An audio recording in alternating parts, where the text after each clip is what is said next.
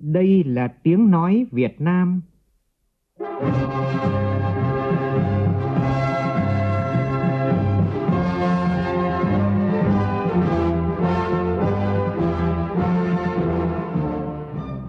là tiếng nói Việt Nam, phát thanh từ Hà Nội, thủ đô nước Cộng hòa xã hội chủ nghĩa Việt Nam.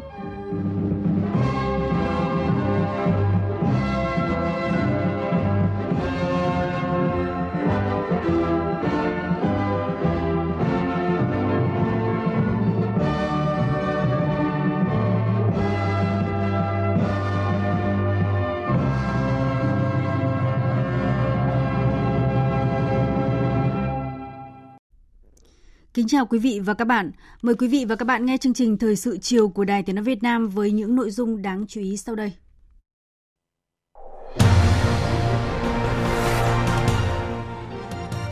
Bộ Chính trị quyết định cảnh cáo ông Bùi Nhật Quang, Ủy viên Trung ương Đảng, Bí thư Đảng ủy, Chủ tịch Viện Hàn Lâm Khoa học Xã hội Việt Nam. Nước ta xếp thứ 48 trong bảng xếp hạng chỉ số đổi mới sáng tạo toàn cầu năm nay – vẫn còn một số khu vực ở Quảng Nam, Quảng Trị và Bắc Trung Bộ bị cô lập do mưa lũ. Chính quyền các địa phương đang nỗ lực thông đường giúp người dân ổn định cuộc sống. Ba cảnh sát đánh thiếu niên tại Sóc Trăng vì vi phạm luật giao thông bị tước danh hiệu công an nhân dân. Trong phần tin thế giới, trong ít phút nữa, Tổng thống Putin sẽ chủ trì buổi lễ sắp nhập 4 vùng Donetsk, Luhansk, Zaporizhia và Kherson vào lãnh thổ Liên bang Nga, bất chấp sự phản đối của Ukraine và các nước phương Tây. Tòa án Hiến pháp Thái Lan khôi phục chức vụ thủ tướng của ông Prayut sau hơn một tháng tạm đình chỉ. Cũng trong chương trình, chúng tôi phát sóng bài thứ hai của loạt bài xây dựng hoàn thiện nhà nước pháp quyền xã hội chủ nghĩa Việt Nam và một số vấn đề đặt ra.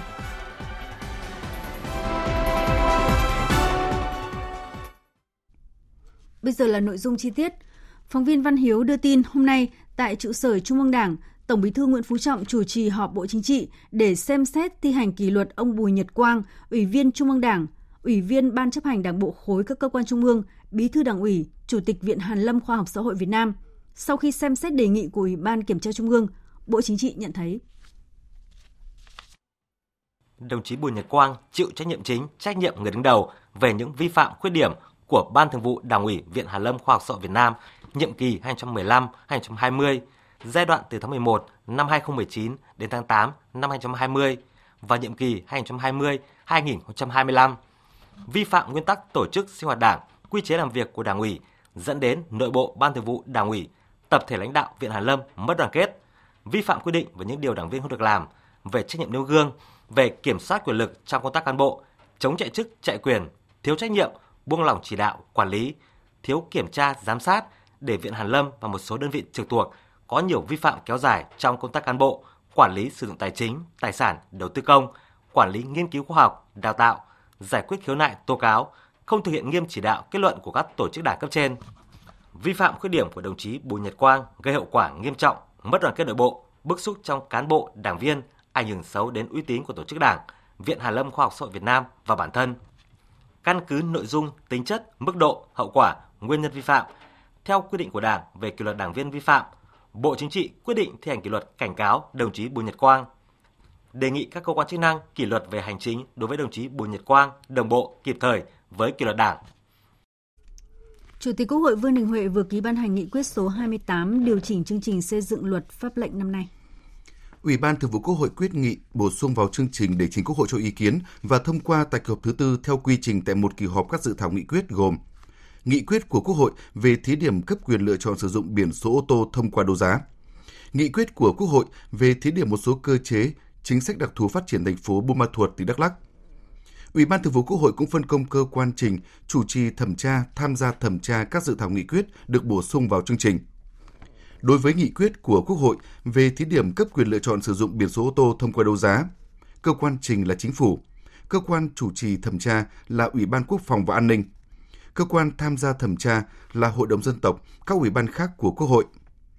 Đối với nghị quyết của Quốc hội về thí điểm một số cơ chế chính sách đặc thù phát triển thành phố Buôn Ma Thuột, tỉnh Đắk Lắk, cơ quan trình là chính phủ, cơ quan chủ trì thẩm tra là Ủy ban Tài chính Ngân sách, cơ quan tham gia thẩm tra là Hội đồng dân tộc, các ủy ban khác của Quốc hội.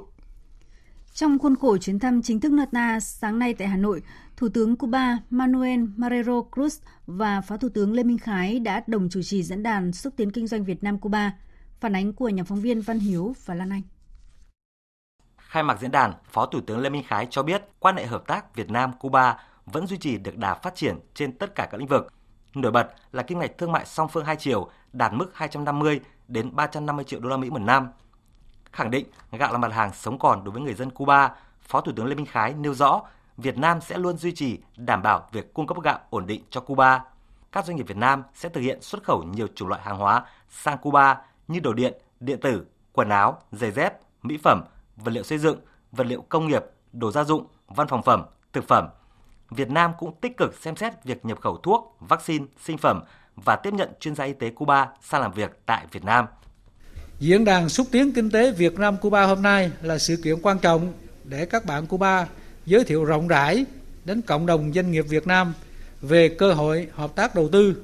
chủ trương và chính sách thu hút đầu tư nước ngoài vào Cuba. Trong đó đặt khu phát triển Marien cũng như đề cập đến các cơ hội kinh doanh, thúc đẩy mạnh mẽ hơn nữa quan hệ hợp tác kinh tế thương mại đầu tư Việt Nam Cuba. Thủ tướng Manuel Marrero Cruz cho biết Cuba tiếp tục tiến lên trong chiến lược kinh tế xã hội với sự cho phép tham gia của nhiều thành phần kinh tế. Chính phủ Cuba đã chủ trương ban hành một số biện pháp để thúc đẩy sản xuất trong nước trong lĩnh vực công nghiệp, nông sản, thực phẩm. Cuba đang trong giai đoạn chuyển đổi mạnh mẽ để hướng nền kinh tế phục hồi và phát triển. Trên cơ sở quan hệ hữu nghị truyền thống tốt đẹp giữa hai nước, chính phủ Cuba sẽ dành sự ưu tiên cao nhất tạo mọi thuận lợi để doanh nghiệp Việt Nam hiện diện nhiều hơn tại Cuba. Và vào tháng 11 tới, Cuba sẽ tổ chức hội trợ thương mại quốc tế Habana, sự kiện quan trọng nhất về thương mại của Cuba diễn ra sau hơn 2 năm đại dịch. Chúng tôi mong muốn các doanh nghiệp Việt Nam sẽ tham gia trực tiếp để tìm hiểu các cơ hội đầu tư mới tại Cuba. Tại diễn đàn diễn ra lễ ký thỏa thuận hợp tác giữa một số doanh nghiệp của Việt Nam với các đối tác Cuba. Chiều nay, Thủ tướng Cuba Manuel Marrero Cruz đã gặp gỡ thân mật lãnh đạo và các hội viên Hội hữu nghị Việt Nam Cuba thuộc Liên hiệp các tổ chức hữu nghị Việt Nam. Thời gian qua, trong bối cảnh đại dịch COVID-19 diễn biến phức tạp, Hội hữu nghị Việt Nam Cuba triển khai nhiều hoạt động ý nghĩa thiết thực như quyên góp ủng hộ nhân dân Cuba anh em. Các hoạt động bày tỏ tình đoàn kết, ủng hộ sự nghiệp chính nghĩa của nhân dân Cuba trong đấu tranh phòng bao vây cấm vận. Cảm ơn nhà nước và nhân dân Việt Nam, Thủ tướng Manuel Marrero Cruz cho biết, mặc dù đang phải đối mặt với nhiều thách thức như bao vây cấm vận, khủng hoảng từ đại dịch, nhưng Cuba vẫn nỗ lực phục hồi và phát triển kinh tế. Sáng nay tại Hà Nội, Trung ương Hội Liên hiệp Phụ nữ Việt Nam tổ chức hội nghị sơ kết hai đề án của chính phủ giai đoạn 2017-2022 gồm đề án tuyên truyền giáo dục vận động hỗ trợ phụ nữ tham gia giải quyết một số vấn đề xã hội liên quan đến phụ nữ giai đoạn 2017-2027, gọi tắt là đề án 938 và đề án hỗ trợ phụ nữ khởi nghiệp giai đoạn 2017-2025, gọi tắt là đề án 939. Phó Thủ tướng Vũ Đức Đam chủ trì hội nghị. Tin của phóng viên Phương Thoa. Hai đề án qua 5 năm triển khai đã giúp cho các cấp hội và các ngành liên quan từng bước giải quyết được mục tiêu tuyên truyền vận động, hỗ trợ phụ nữ tham gia giải quyết một số vấn đề xã hội liên quan đến phụ nữ, làm lan tỏa tinh thần quốc gia khởi nghiệp tới được đông đảo phụ nữ thuộc mọi lứa tuổi, nhiều ngành nghề. Thực hiện đề án 938, có hơn 7 triệu phụ nữ được cung cấp kiến thức kỹ năng phòng chống bạo lực giới, bạo lực gia đình, sẵn sàng lên tiếng trước các hành vi bạo lực. Hơn 31.000 vụ việc về bạo lực gia đình, bạo lực xâm hại phụ nữ và trẻ em do phụ nữ thông báo tố giác. Thực hiện đề án 939 đã có trên 74.000 ý tưởng kinh doanh của phụ nữ được đề xuất hỗ trợ, trên 63.000 phụ nữ mạnh dạn khởi sự kinh doanh, khởi nghiệp Gần 5.000 tổ hợp tác, hợp tác xã do phụ nữ quản lý được thành lập, hơn 50.000 doanh nghiệp của phụ nữ mới thành lập được tư vấn hỗ trợ nâng cao năng lực phát triển doanh nghiệp, cũng như hỗ trợ kết nối vay vốn với tổng số vốn trên 316 tỷ đồng. Nhiều mô hình hiệu quả trong các lĩnh vực của hai đề án đã được xây dựng và nhân rộng, được hội viên phụ nữ tích cực tham gia.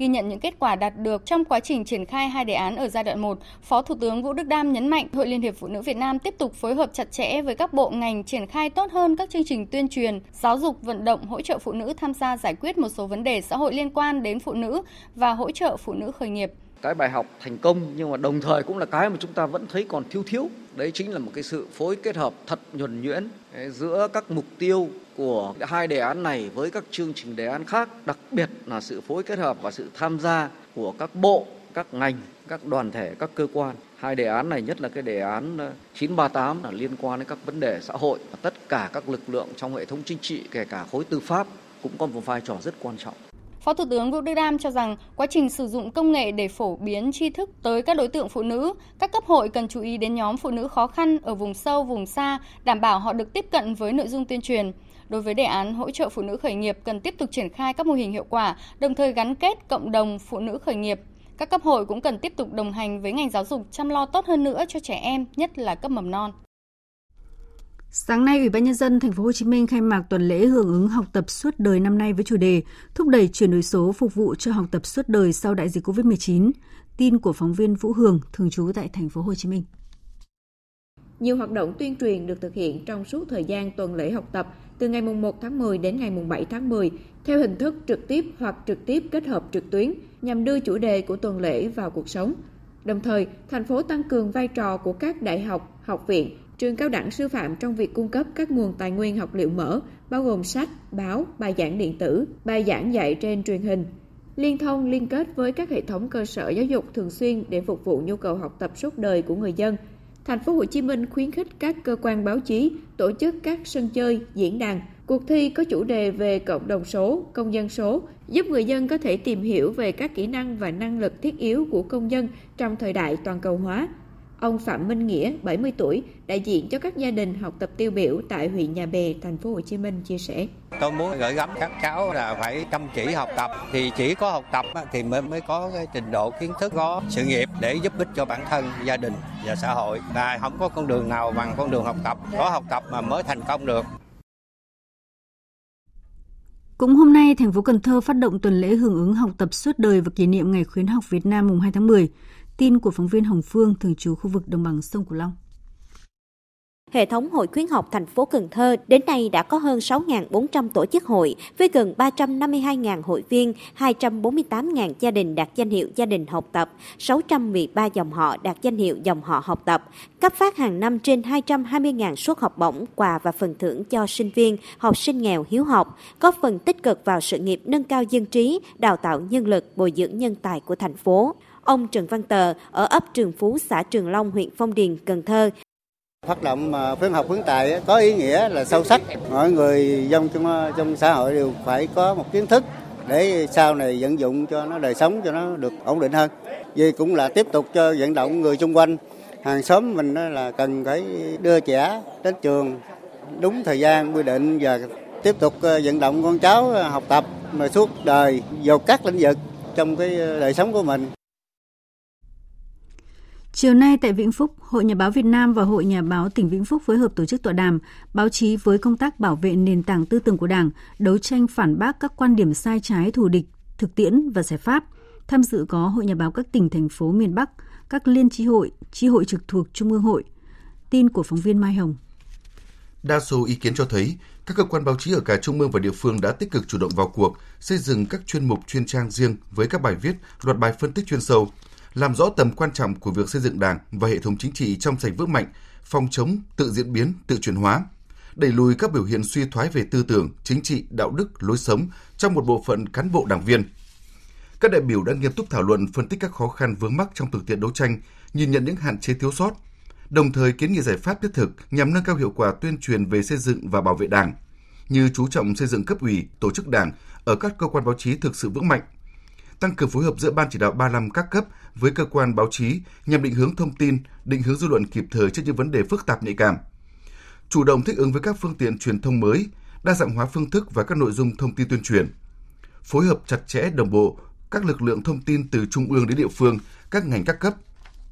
Đẩy mạnh công tác đào tạo xây dựng đội ngũ cán bộ quản lý báo chí, đội ngũ phóng viên, biên tập viên có bản lĩnh chính trị, trình độ chuyên môn nghiệp vụ và đạo đức trong sáng. Kiên quyết đấu tranh không quan nhượng với những luận điệu sai trái, xuyên tạc, thù địch, đồng thời có cơ chế chính sách phù hợp để động viên khuyến khích và bảo vệ lực lượng này trong đấu tranh bảo vệ nền tảng tư tưởng của Đảng. Đưa nghị quyết đại hội 13 của Đảng vào cuộc sống. Hiện thực hóa khát vọng Việt Nam hùng cường, hạnh phúc.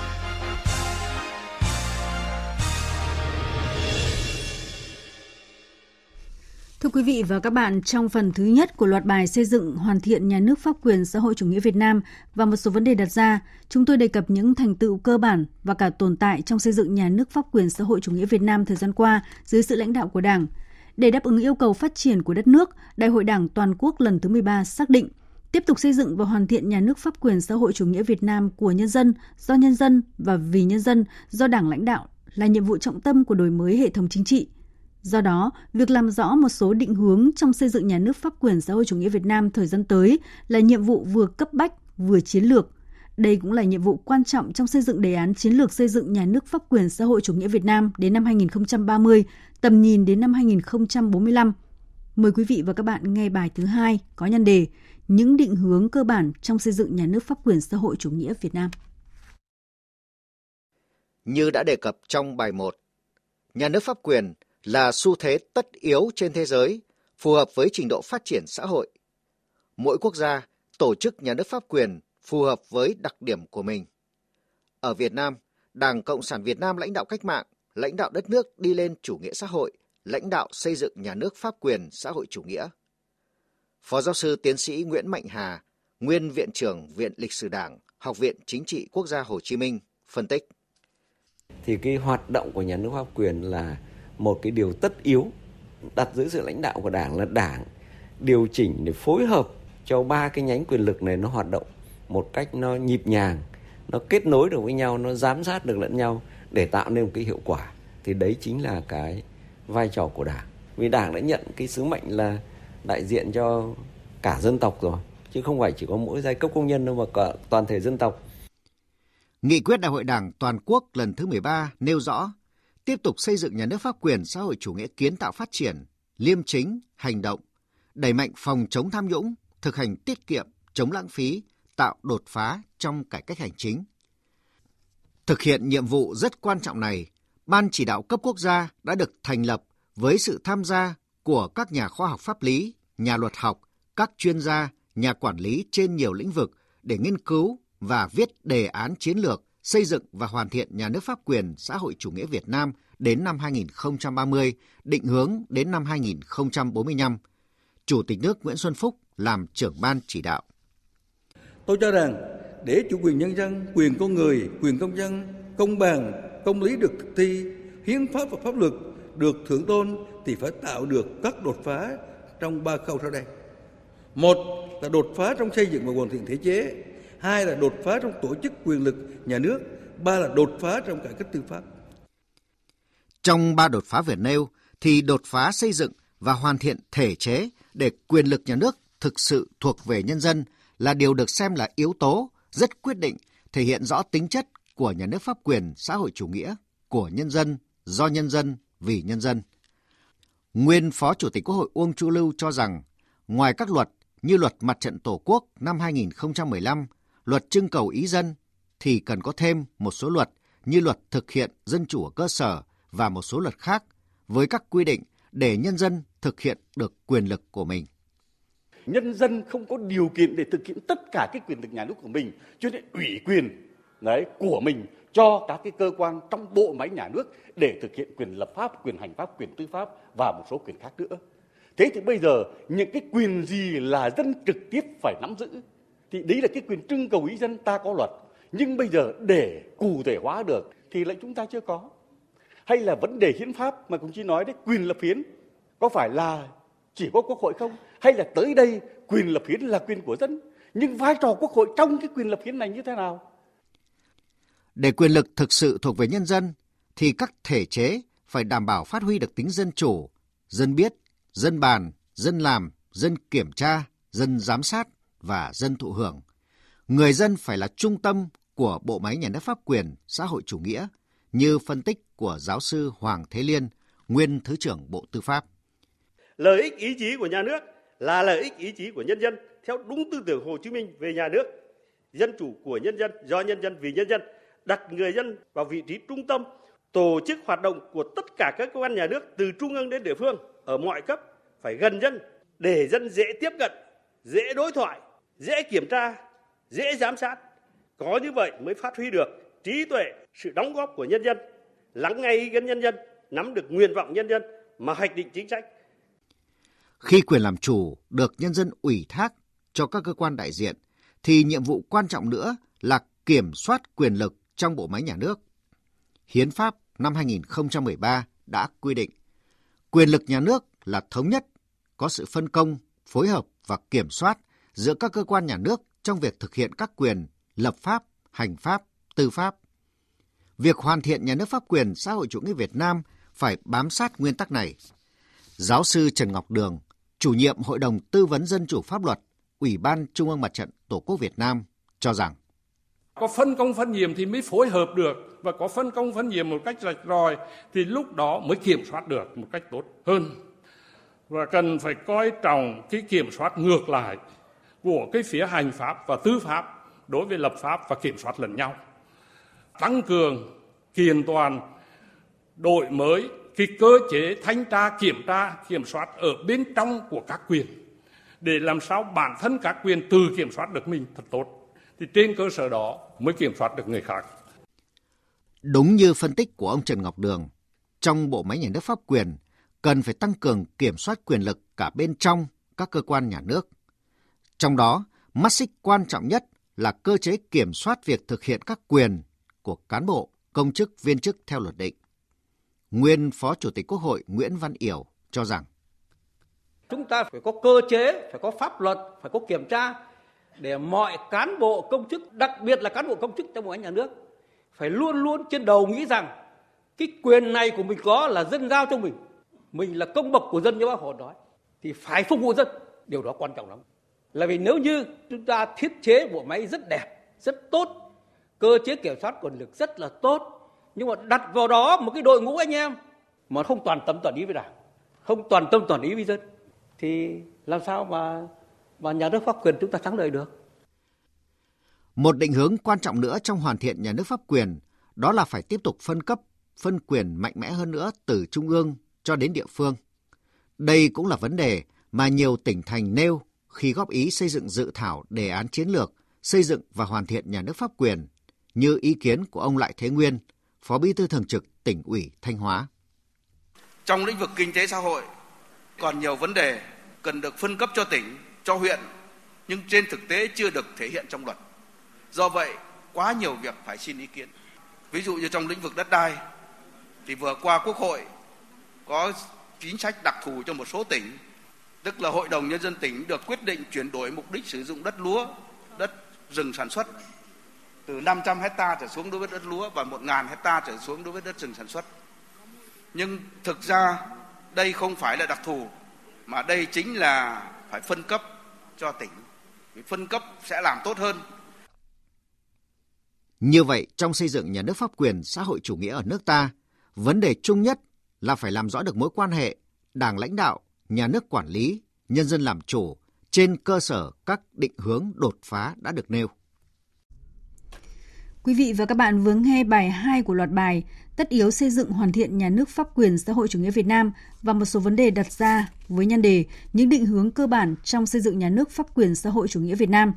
Trong chương trình sau, chúng tôi sẽ nêu một số vấn đề trọng tâm để phát huy vai trò của các cơ quan lập pháp, hành pháp, tư pháp trong nhà nước pháp quyền ở nước ta thời gian tới. Bài thứ ba có nhan đề Đổi mới công tác xây dựng thể chế pháp luật trong xây dựng nhà nước pháp quyền. Mời quý vị và các bạn chú ý theo dõi. Thời sự VOV nhanh, tin cậy, hấp dẫn. Chương trình thời sự chiều nay sẽ tiếp tục với những tin đáng chú ý. Thủ tướng Chính phủ Phạm Minh Chính vừa ký công điện yêu cầu các bộ ngành địa phương tập trung khắc phục hậu quả bão số 4 và chủ động ứng phó với thiên tai trong thời gian tới. Công điện yêu cầu cấp ủy chính quyền các địa phương, nhất là các địa phương khu vực miền Trung và Tây Nguyên, vùng trọng điểm bị tác động của bão lũ trong thời gian tới tập trung lãnh đạo chỉ đạo, chủ động triển khai công tác phòng chống thiên tai kịp thời hiệu quả theo phương châm bốn tại chỗ. Đặc biệt là công tác bảo đảm an toàn tính mạng cho người dân, giảm thiệt hại về tài sản của nhân dân và nhà nước. Các địa phương bị ảnh hưởng của bão lũ vừa qua, trong đó có tỉnh Nghệ An, cần tập trung tìm kiếm người còn mất tích, hỗ trợ cứu chữa người bị thương, tổ chức hỗ trợ thăm hỏi, động viên, chia sẻ với các gia đình bị thiệt hại do bão lũ, nhất là các gia đình có người bị chết, mất tích, gia đình chính sách, hộ khó khăn. Tổ chức cứu trợ khẩn cấp lương thực, nhu yếu phẩm cho các hộ có nguy cơ thiếu đói do bão lũ, nhất là các hộ có nhà bị đổ, trôi, hộ ở vùng bị ngập sâu, sạt lở chia cắt, bảo đảm không để người dân bị đói, rét khát. Đồng thời, bố trí chỗ ở tạm cho các hộ bị mất nhà ở do bão lũ, huy động các lực lượng hỗ trợ người dân sửa chữa, dựng lại nhà ở, dọn dẹp vệ sinh môi trường, không để bùng phát dịch bệnh sau bão lũ. Tiếp tục ra soát chủ động sơ tán người dân ra khỏi khu vực nguy hiểm, nhất là khu vực có nguy cơ xảy ra sạt lở đất, lũ quét ngập sâu. Các địa phương sửa chữa khắc phục nhanh công trình hạ tầng thiết yếu, nhất là trường học, trạm y tế, hệ thống điện, nước sinh hoạt, công trình giao thông, thủy lợi, đê điều, hồ đập bị hư hại để chủ động ứng phó với những đợt thiên tai mới. Nhanh chóng khôi phục sản xuất ngay sau lũ, góp phần ổn định đời sống cho người dân. Bộ Tài nguyên và Môi trường tiếp tục chỉ đạo theo dõi chặt chẽ diễn biến của tình hình mưa lũ. Bộ Nông nghiệp và Phát triển Nông thôn, Bộ Công Thương căn cứ theo chức năng quản lý nhà nước được giao, phối với các địa phương hướng dẫn triển khai công tác bảo đảm an toàn cho sản xuất nông nghiệp, công nghiệp và khôi phục sản xuất ngay sau thiên tai. Chủ động điều tiết các hồ thủy lợi, thủy điện, bảo đảm vận hành khoa học an toàn, đồng thời góp phần cắt giảm lũ cho hạ du. Bộ Giao thông Vận tải hỗ trợ các địa phương trong công tác bảo đảm an toàn giao thông, khắc phục nhanh các tuyến giao thông bị sạt lở, nhất là trên các trục giao thông chính. Bộ Y tế hướng dẫn địa phương triển khai công tác vệ sinh môi trường, phòng chống dịch bệnh trong và sau lũ. Bộ Giáo dục và Đào tạo chỉ đạo công tác bảo đảm an toàn cho học sinh và cơ sở vật chất trang thiết bị, đồ dùng học tập, hạn chế thiệt hại, bảo đảm cho học sinh có thể đi học trở lại ngay sau bão lũ. Bộ Quốc phòng và Bộ Công an chỉ đạo các lực lượng vũ trang đóng trên địa bàn chủ động bố trí lực lượng phương tiện hỗ trợ sơ tán, di rời dân cư ra khỏi khu vực nguy hiểm, tổ chức cứu hộ cứu nạn khi có yêu cầu của địa phương. Tiếp tục thông tin về hậu quả của hoàn lưu sau bão số 4. Đến thời điểm này, tại tỉnh Nghệ An, mưa lũ đã làm hơn 8.000 nhà dân bị ngập. Hôm nay là ngày thứ ba hàng nghìn hộ dân sống trong cảnh ngập nước. Cùng với việc sơ tán đảm bảo an toàn cho người dân, thì chính quyền các cấp đang tích cực vận chuyển nhu yếu phẩm đến hỗ trợ người dân ở vùng lũ. Phóng viên Sĩ Đức đang có mặt tại tỉnh Nghệ An sẽ thông tin trực tiếp cùng quý vị và các bạn. Xin mời phóng viên Sĩ Đức ạ. À, vâng, thưa quý vị, chiều nay mặc dù lượng mưa giảm, tuy nhiên nước lũ rút chậm tại các xã của huyện Quỳnh Lưu vẫn ngập sâu. Dọc các đường làng ngõ xóm nước lên cao, người dân đã kê đồ đạc và tìm nơi trú ẩn. Chiều nay thì phóng viên chúng tôi cùng với đoàn cứu trợ của lực lượng quân đội cũng như là chính quyền địa phương huyện Quỳnh Lưu đến các điểm ngập lụt trên địa bàn. À, lúc này trời bắt đầu tối, mất điện. Trước mắt chúng tôi hiện lên một màu trắng của nước ngập tràn các khu dân cư ở Quỳnh Lâm. À, cùng đi trong đoàn trợ có ông Nguyễn Đình Trung, à, chủ tịch Ủy ban nhân dân xã Quỳnh Lâm. À, thưa ông Dung là ông đánh giá như thế nào về cái trận lũ lần này và cái việc cứu hộ cứu trợ đang được thực hiện như thế nào ạ? phải nói là trận lũ lần này thì là một trận lũ là trong lịch sử ờ, từ trước đến nay chưa có trận lũ nào nó to như trận lũ này hôm nay và nó gây ra thiệt hại rất lớn ờ, về tài sản của nhân dân. Và đến hôm nay thì chưa có thiệt hại gì về người. Tuy nhiên thì phải nói là thiệt hại về tài sản rất lớn đặc biệt là các công trình ờ, của địa phương đê điều này, ờ, nó thiệt hại rất là lớn. Và sau khi sau này phục hậu quả do mưa lũ xảy ra là một điều rất là khó khăn cho địa phương. Và trước cái tình hình đó thì địa phương đã chỉ đạo các ban ngành các tổ chức đã hỗ trợ cho nhân dân trước mắt là các cái nhu yếu phẩm cần thiết để uh, phục vụ đảm bảo cho bà con là sinh hoạt uh, hàng ngày và sau khi nước rút thì chúng tôi sẽ tiếp tục chỉ đạo cho các lực lượng các ban ngành để hỗ trợ bà con nhân dân để khắc phục hậu quả. À, vâng, xin cảm ơn ông. À, thông tin từ cơ quan chức năng tỉnh Nghệ An, đến thời điểm này mưa lũ đã làm 7 người chết tích. À, chúng tôi tiếp tục thông tin đến quý vị và các bạn ở các bản tin sau. Xin mời biên tập viên tại Hà Nội ạ. À, vâng, à, xin được cảm ơn phóng viên Sĩ Đức với những thông tin từ Nghệ An. À, các tỉnh miền núi phía Bắc thì cũng đang chịu ảnh hưởng do mưa lớn những ngày qua. Phóng viên Đinh Tuấn thường trú tại khu vực Tây Bắc đưa tin là hơn 40 hộ dân ở huyện Văn Yên, tỉnh Yên Bái hai ngày qua vẫn bị cô lập do cầu tạm bắc qua suối ngòi hút bị lũ cuốn trôi. Ông Lương Văn Thức, Chủ tịch Ủy ban nhân dân xã Phong Dụ Thượng, huyện Văn Yên cho biết, khi thời tiết tạnh giáo nước rút, chính quyền địa phương sẽ bắt cầu tạm qua các khe nhỏ để bà con thôn Thượng Sơn có thể về trung tâm xã và di chuyển sang các địa phương lân cận. Xã đang tuyên truyền hướng dẫn người dân không di chuyển qua suối để tránh các rủi ro. Còn tại huyện Vĩnh Linh của tỉnh Quảng Trị, mưa lớn, nước suối dâng cao và chảy xiết đã cuốn trôi chiếc cầu tạm bằng sắt, 6 thôn của xã này bị cô lập. Sau bão số 4, nhiều xã ở vùng cao tỉnh Quảng Nam cũng bị cô lập do giao thông chia cắt, nhiều nơi bị mất điện, công trình cấp nước sinh hoạt hư hỏng, cuộc sống của bà con gặp nhiều khó khăn. Phóng viên Long Phi tại miền Trung phản ánh. Mưa lớn mấy ngày qua làm một số tuyến đường lên vùng cao huyện miền núi Nam Giang, tỉnh Quảng Nam hỏng nặng. Quốc lộ 14D, đoàn từ Bến Giang lên cửa khẩu quốc tế Nam Giang xuất hiện 11 điểm sạt lở. Nhiều đoàn bị xói mòn. hàng chục ngàn mét khối đất đá từ ta luy dương sạt xuống chắn ngang đường, cản trở giao thông. Ông Cờ Rinh Phiếu, xã Đắc Bring, huyện Nam Giang, tỉnh Quảng Nam cho biết, đường bị sạt lở ách tắc, người dân phải khiêng xe máy qua những điểm bị sạt lở. Riêng chỗ Đắc Rinh nó thì cắt đôi luôn, cái đường không thông được qua ủy ban nhân xã, nhiều đoạn phải khiêng, phải vác, là khó khăn trừ mới tới chỗ đoạn này đây. Trước đây thì đi cỡ tiếng rưỡi, còn bây giờ phải 2 tiếng, à, thậm chí là 3 tiếng đồng hồ.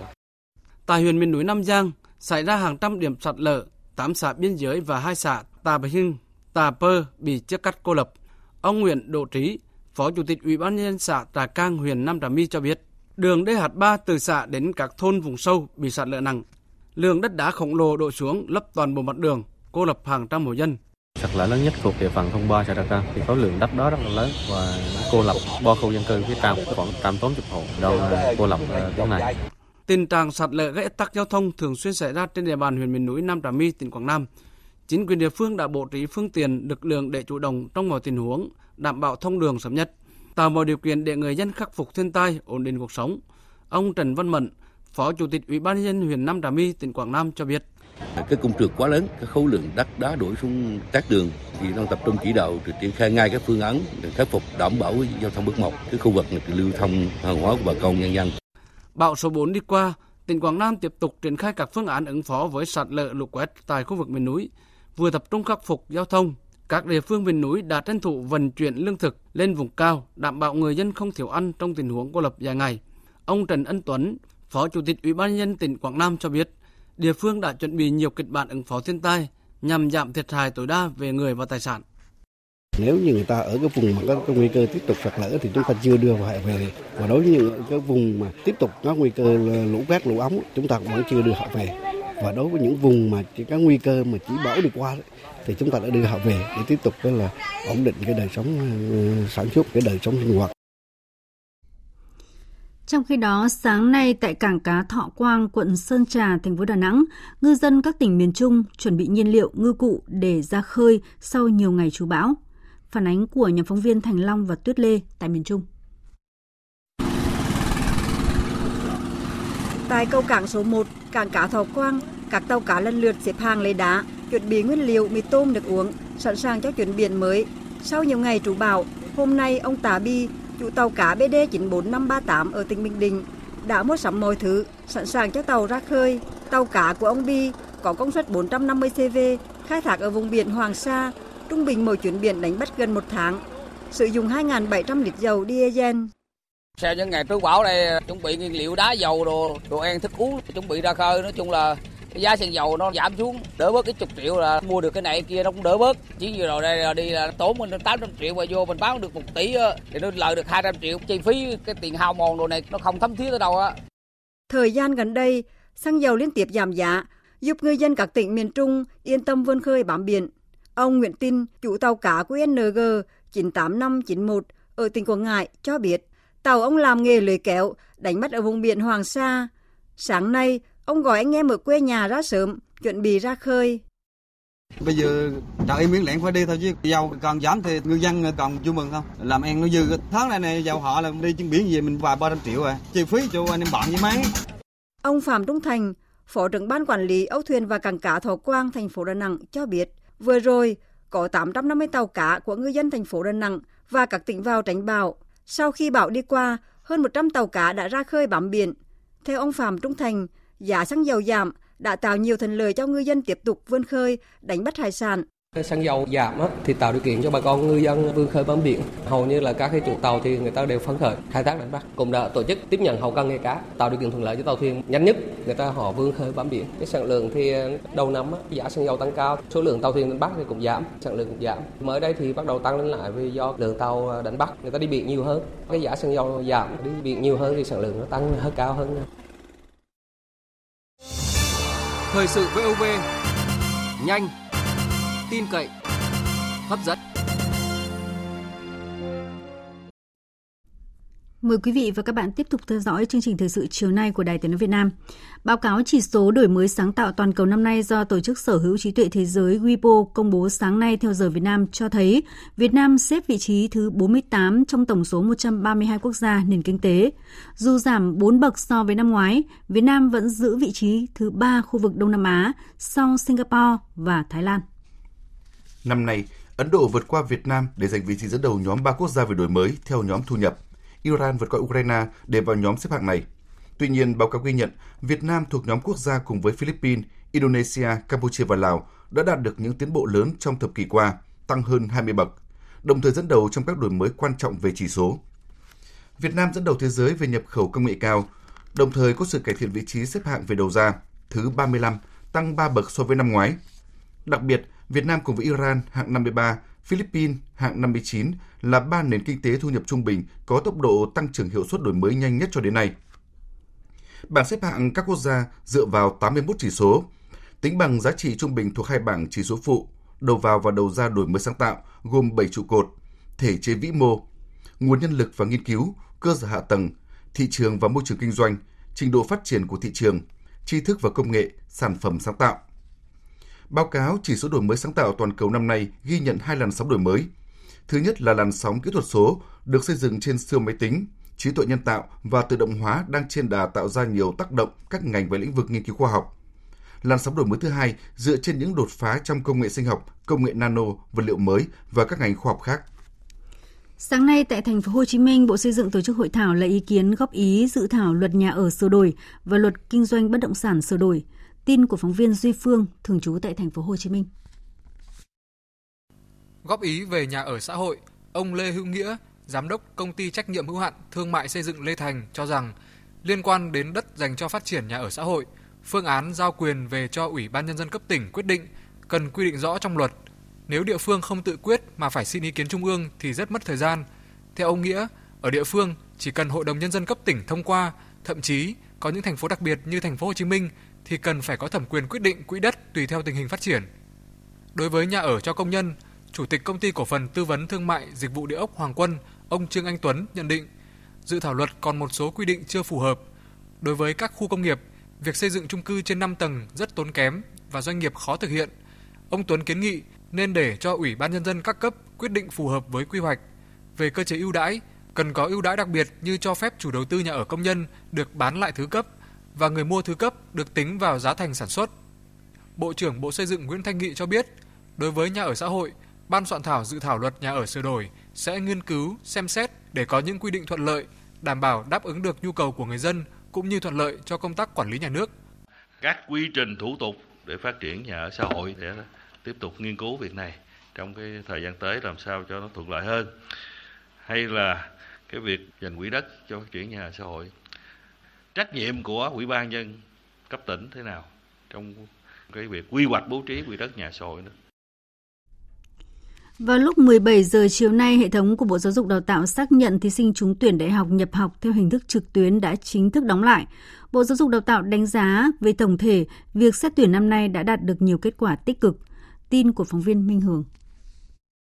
Năm nay là năm đầu tiên công tác tuyển sinh có những điều chỉnh tích cực, đặc biệt là sự chuyển đổi mạnh mẽ về ứng dụng công nghệ. Bộ Giáo dục và Đào tạo khẳng định, việc tổ chức đăng ký và xử lý nguyện vọng xét tuyển trực tuyến không chỉ đảm bảo quyền lợi cho thí sinh, giảm số lượng thí sinh ảo mà còn góp phần thúc đẩy chuyển đổi số, trong đó đảm bảo việc minh bạch hóa công tác tuyển sinh của cả hệ thống. Thứ trưởng Bộ Giáo dục và Đào tạo Hoàng Minh Sơn khẳng định.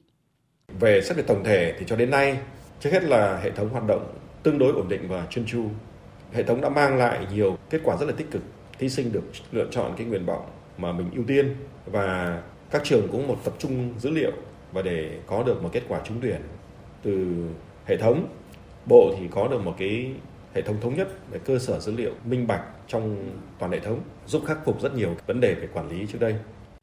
Quá trình triển khai công tác tuyển sinh năm 2022 cũng giúp phát hiện những vấn đề còn bất cập trong thực tiễn, như có trường tổ chức xét tuyển sớm theo học bạ dành tỷ lệ chỉ tiêu xét tuyển bằng học bạ quá nhiều, có trường không chủ động xác định được số lượng thí sinh nhập học dẫn đến vượt chỉ tiêu, vượt chỉ tiêu nên phải giảm chỉ tiêu xét tuyển bằng điểm thi tốt nghiệp trung học phổ thông, dẫn tới điểm trúng tuyển bằng điểm thi tốt nghiệp trung học phổ thông tăng. Thống kê trên hệ thống cho thấy, đến nay đã có trên 80% thí sinh trúng tuyển xác nhận nhập học, trong khi đó các năm trước, con số tối đa là 63%, riêng năm 2021 chỉ đạt 55,3% thí sinh trúng tuyển nhập học. Điều này cho thấy vai trò của việc lọc ảo là vô cùng cần thiết và quan trọng, giúp cho các cơ sở đào tạo giảm thiểu được số lượng thí sinh ảo giữa các phương thức xét tuyển và giữa các cơ sở đào tạo. Thí sinh được lựa chọn nguyện vọng đúng ngành và trường mong muốn mà không phải chịu sức ép phải xác nhận nhập học sớm.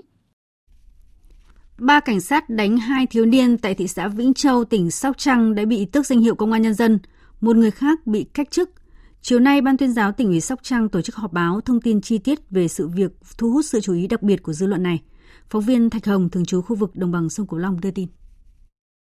Đại tá Lâm Thành Son, Giám đốc Công an tỉnh Sóc Trăng cho biết quan điểm của Công an tỉnh là không bao che, kiên quyết xử lý nghiêm và không có vùng cấm. Cán bộ chiến sĩ vi phạm ở mức độ nào thì xử lý ở mức độ đó. Đại tá Lâm Thành Son nhấn mạnh trong sự việc này thì cán bộ vi phạm quy tắc ứng xử của Công an Nhân dân nhưng ở mức đặc biệt nghiêm trọng gây bức xúc cho quần chúng nhân dân. Ba đồng chí mà có hành vi uh, dùng tay chân đấy là chúng tôi tước danh hiệu công an nhân dân đồng chí mà đứng y thinh như các đồng chí thấy trong clip mà không có à, động chạm gì thì cũng như là coi như là không có hành động à, là khuyên răng cản trở cái đồng chí đồng đội của mình trong cái việc là à, thực hiện hành vi đánh của các các đồng chí kia thì cũng chịu trách nhiệm là cảnh cáo. Còn riêng đồng chí mà phó đội trưởng đội cảnh sát giao thông mà tổ trưởng tổ tuần tra thì đi không đi chung với hai cái cái cái cái xe mô tô này à, chạy xe tải phải phía sau. Để là khi mà có các cái phương tiện vi phạm thì đưa lên xe tải cho nên đi không đi cùng. Nhưng mà về trách nhiệm là một lãnh đạo chỉ huy à, trong một cái ca tuần tra kiểm soát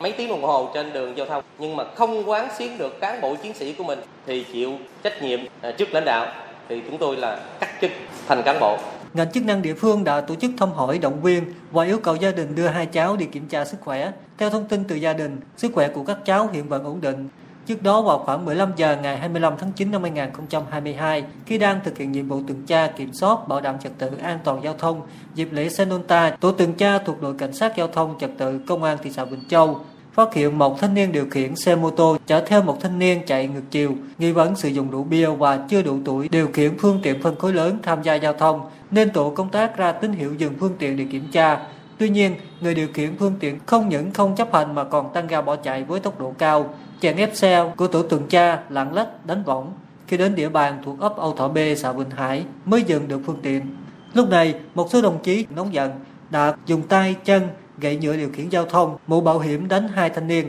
sau đó đưa người vào phương tiện về trụ sở công an thị xã. Qua làm việc, người điều khiển xe đã thừa nhận các hành vi vi phạm gồm các lỗi không chấp hành hiệu lệnh, hướng dẫn của người kiểm soát giao thông, không chấp hành hiệu lệnh tín hiệu đèn giao thông, điều khiển xe lạng lách trên đường bộ ngoài đô thị, không có giấy chứng nhận bảo hiểm trách nhiệm dân sự của chủ xe cơ giới, người chưa đủ 18 tuổi nhưng điều khiển xe mô tô có dung tích xi lanh trên 100 phân khối, Trước khi chuyển sang phần tin thế giới, biên tập viên Đài tiếng nói Việt Nam tổng hợp một số thông tin về thời tiết. Theo dự báo, từ đêm nay đến ngày mai, ở khu vực Trung Du, Đồng bằng và ven biển Bắc Bộ và khu vực Bắc Trung Bộ tiếp tục có mưa vừa mưa to, cục bộ có nơi mưa rất to, với lượng mưa phổ biến từ 40 đến 70 mm, có nơi trên 120 mm. Các khu vực khác ở Bắc Bộ, Nam Trung Bộ, Tây Nguyên và Nam Bộ mưa từ 20 đến 40 mm, có nơi trên 70 mm. Trong mưa rông có khả năng xảy ra lốc xét và gió giật mạnh. Nguy cơ xảy ra lũ quét, sạt lở đất tại khu vực vùng núi và ngập úng tại các khu vực trung thấp. Thủ đô Hà Nội đêm nay đến ngày mai cũng có lúc có mưa rào và rông, cục bộ có mưa to. Mưa có thể xảy ra ở nhiều thời điểm trong ngày. Tối và đêm nay, nhiệt độ ở nhiều khu vực chỉ từ 22 đến 25 độ, khá dễ chịu. Còn ở vùng núi Bắc Bộ và Tây Nguyên có nơi còn xe lạnh. Trên biển, từ đêm nay đến ngày mai, khu vực Vịnh Bắc Bộ, vùng biển từ Bình Thuận đến Cà Mau, Cà Mau đến Kiên Giang và Vịnh Thái Lan và khu vực biển quanh hai quần đảo Hoàng Sa và Trường Sa có mưa rào và rông. Trong mưa rông có khả năng xảy ra lốc xoáy và gió giật mạnh cấp 6, cấp 7, ảnh hưởng đến hoạt động của tàu thuyền. Chương trình thời sự chiều nay sẽ tiếp tục với phần tin thế giới. Tòa án Hiến pháp Thái Lan hôm nay đã ra phán quyết khẳng định nhiệm kỳ thủ tướng của Thủ tướng Prayut Chanocha được tính từ ngày 6 tháng 4 năm 2017. Theo đó, ông Prayut được khôi phục chức thủ tướng sau hơn một tháng bị tạm đình chỉ. Phóng viên Đài tiếng nói Việt Nam thường trú tại Thái Lan thông tin. Theo phán quyết chung của Hội đồng thẩm phán gồm 9 thành viên, nhiệm kỳ thủ tướng của tướng Prayut chính thức bắt đầu khi hiến pháp hiện hành có hiệu lực kể từ tháng 4 năm 2017. Theo đó, tướng Prayut sẽ quay trở lại nắm quyền thủ tướng ít nhất đến hết nhiệm kỳ này, tới tháng 3 năm 2023. Trong trường hợp tiếp tục được đề cử, ông Prayut có thể đảm nhiệm cương vị thủ tướng thêm 2 năm của nhiệm kỳ sau. Phán quyết của tòa án được cho là sẽ dẫn đến những phản đối từ phe đối lập vốn luôn tìm cách thách thức vai trò cầm quyền của tướng Prayut. Từ 14 giờ hôm nay, 30 tháng 9, Mặt trận Thống nhất vì Thammasat và biểu tình và nhiều hội nhóm chống chính phủ khác đã kêu gọi tổ chức các cuộc biểu tình ở thủ đô Bangkok để gây sức ép lên tòa án, kêu gọi tướng Prayut từ chức. Các hoạt động biểu tình có thể được duy trì trong thời gian tới nhằm phản đối chính phủ hiện nay. Tuy nhiên, về cơ bản, dư luận người dân Thái Lan đồng tình ủng hộ phán quyết trong bối cảnh nước này cần sự ổn định chính trị để tập trung phục hồi và phát triển kinh tế xã hội hậu COVID-19. Bên cạnh đó, Thái Lan đang dành ưu tiên cao để chuẩn bị và đặt kỳ vọng vào việc tổ chức thành công tuần lễ cấp cao APEC 2022 sẽ diễn ra từ ngày 14 đến ngày 19 tháng 11 tới đây. Qua đó, góp phần nâng cao vai trò, vị thế của Thái Lan trong khu vực và trên trường quốc tế.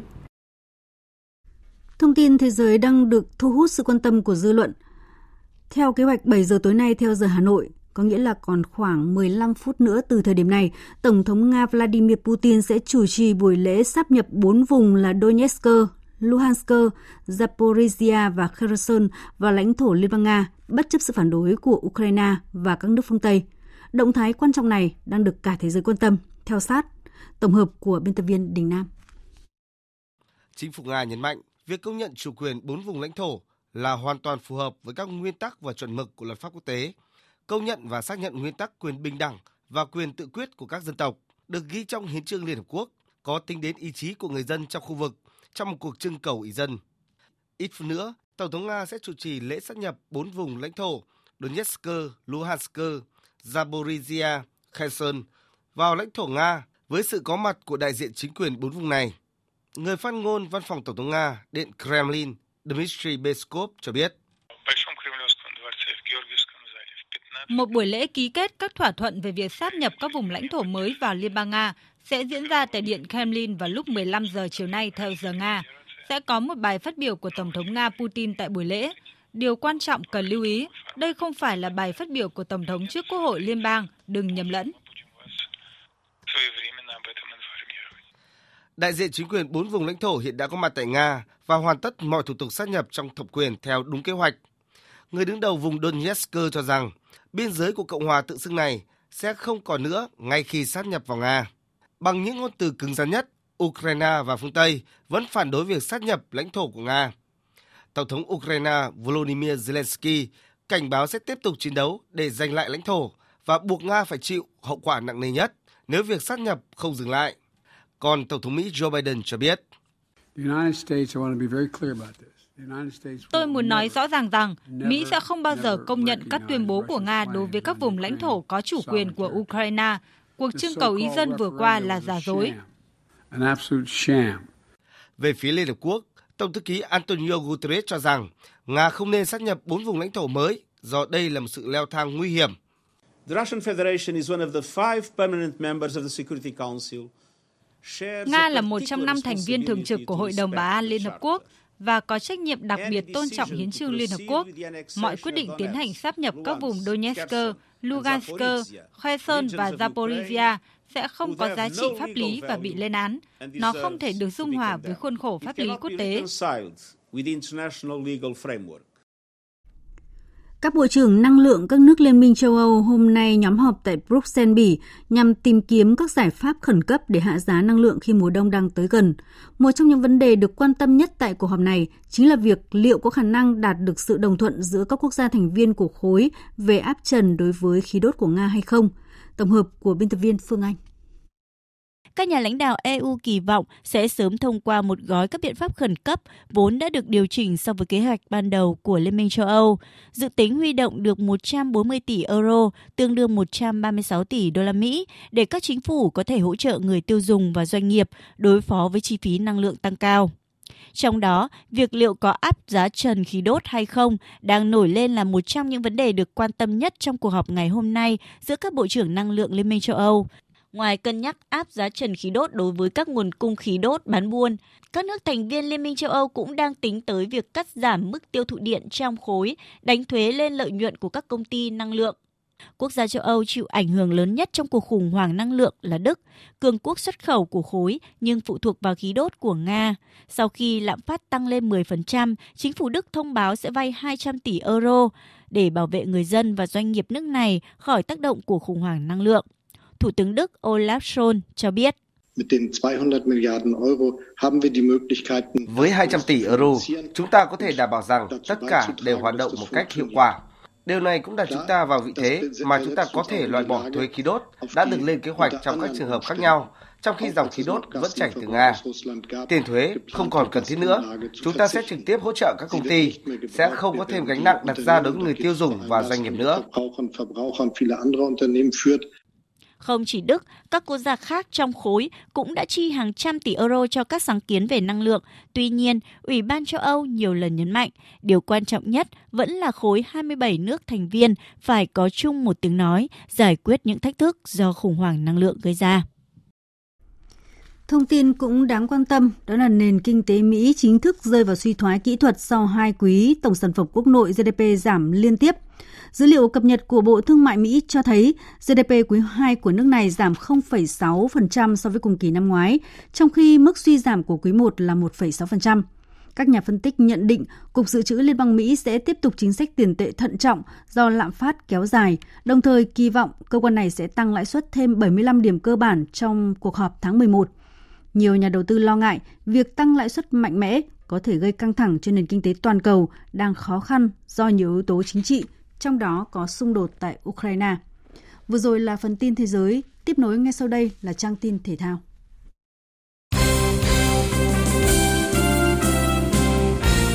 Thưa quý vị và các bạn, ở vòng 17 V-League 2022, câu lạc bộ Sông Lam Nghệ An sẽ có cuộc tiếp đón Viettel trên sân nhà vào 18 giờ ngày mai. Trải qua chuỗi 4 trận không thắng thì quãng nghỉ vừa qua là khoảng thời gian vô cùng quý báu đối với đội bóng xứ Nghệ. Huấn luyện viên Nguyễn Huy Hoàng sẽ phải có những điều chỉnh cả về chiến thuật và nhân sự trong cuộc chạm trán với câu lạc bộ Viettel, bởi ở vòng này đội sẽ thiếu vắng trung vệ đội trưởng Quế Ngọc Hải vì án treo giò. Những ngày này, đội tuyển U17 Việt Nam dưới sự dẫn dắt của huấn luyện viên Nguyễn Quốc Tuấn đang tích cực tập luyện tại khu Liên hợp Thể dục Thể thao tỉnh Phú Thọ nhằm chuẩn bị tốt nhất cho vòng loại giải bóng đá U17 châu Á diễn ra trên sân vận động Việt Trì từ ngày 5 tháng 10 tới đây. Trong những ngày tới, đội tuyển U17 Việt Nam sẽ có trận giao hữu với U19 Viettel. Xuất sắc đánh bại tay vợt người Nhật Bản Masamichi Imamura sau hai set với cùng tỷ số 6-4 ở trận đấu diễn ra trưa nay, Lý Hoàng Nam đã giành vé vào bán kết giải quần vợt nhà nghề M25 Tây Ninh.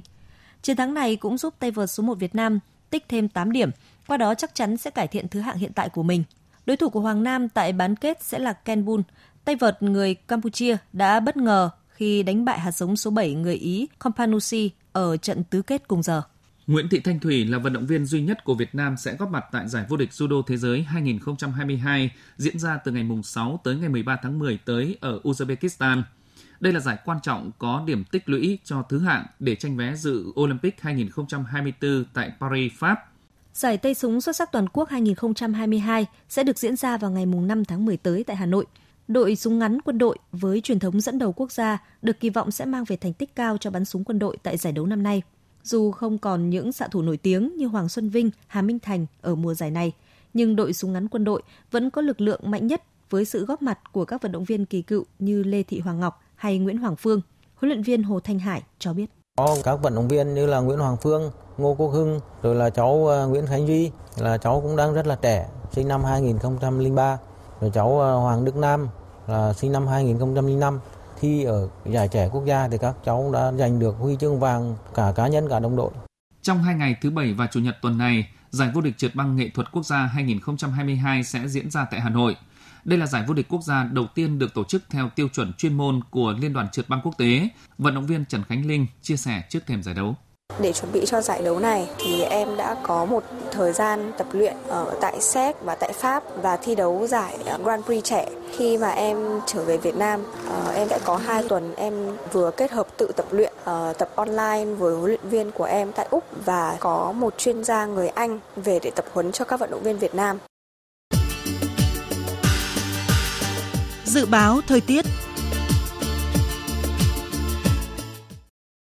Khu vực Bắc Bộ có mưa vừa mưa to, có nơi mưa rất to và rông. Riêng vùng núi có mưa rào và rông, gió nhẹ, nhiệt độ từ 22 đến 30 độ. Vùng núi có nơi thấp nhất dưới 22 độ. Khu vực từ Thanh Hóa đến Thừa Thiên Huế, phía Bắc có mưa vừa mưa to, có nơi mưa rất to và rông. Phía Nam có mưa rào và rông vài nơi. Riêng chiều tối có mưa rào và rông rải rác, gió nhẹ. Nhiệt độ từ 22 đến 30 độ. Phía Nam từ 30 đến 33 độ.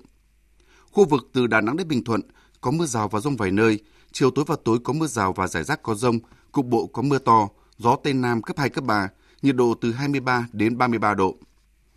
Tây Nguyên có mưa rào và rông vài nơi, chiều tối và tối có mưa rào và rải rác có rông, cục bộ có mưa to, gió Tây Nam cấp 2, cấp 3, nhiệt độ từ 19 đến 29 độ. Nam Bộ có mưa rào và rông vài nơi, chiều tối và tối có mưa rào và rải rác có rông, cục bộ có mưa to, gió Tây Nam cấp 2, cấp 3, nhiệt độ từ 22 đến 32 độ. Khu vực Hà Nội có lúc có mưa rào và rông, cục bộ có mưa to, gió nhẹ, nhiệt độ từ 23 đến 30 độ. Dự báo thời tiết biển Vịnh Bắc Bộ, vùng biển từ Quảng Trị Quảng Ngãi và khu vực giữa Biển Đông có mưa rào và rông rải rác. Trong mưa rông có khả năng xảy ra lốc xoáy và gió giật mạnh cấp 6, cấp 7, gió Đông Nam cấp 3, cấp 4. Vùng biển từ Bình Định đến Ninh Thuận có mưa rào và rông vài nơi, gió Đông Nam đến Nam cấp 3, cấp 4. Khu vực Bắc Biển Đông và khu vực quần đảo Hoàng Sa thuộc thành phố Đà Nẵng có mưa rào và rông rải rác. Trong mưa rông có khả năng xảy ra lốc xoáy và gió giật mạnh cấp 6, cấp 7, gió Đông Nam cấp 4, cấp 5. Khu vực Nam Biển Đông, khu vực quần đảo Trường Sa thuộc tỉnh Khánh Hòa và vùng biển từ Bình Thuận đến Cà Mau có mưa rào rải rác và có nơi có rông. Trong mưa rông có khả năng xảy ra lốc xoáy, gió nhẹ. Vùng biển từ Cà Mau đến Kiên Giang và Vịnh Thái Lan có mưa rào và rông rải rác. Trong mưa rông có khả năng xảy ra lốc xoáy và gió giật mạnh cấp 6, cấp 7, gió Tây Nam cấp 3, cấp 4. Chương trình thời sự chiều nay đến đây là hết. Chương trình này do các biên tập viên Hải quân Hùng Cường Thu Hòa biên soạn và thực hiện với sự tham gia của phát thanh viên Đoàn Hùng, kỹ thuật viên Trần Tâm, chịu trách nhiệm nội dung Hoàng Trung Dũng. Cảm ơn quý vị và các bạn đã quan tâm theo dõi. Xin kính chào tạm biệt và hẹn gặp lại.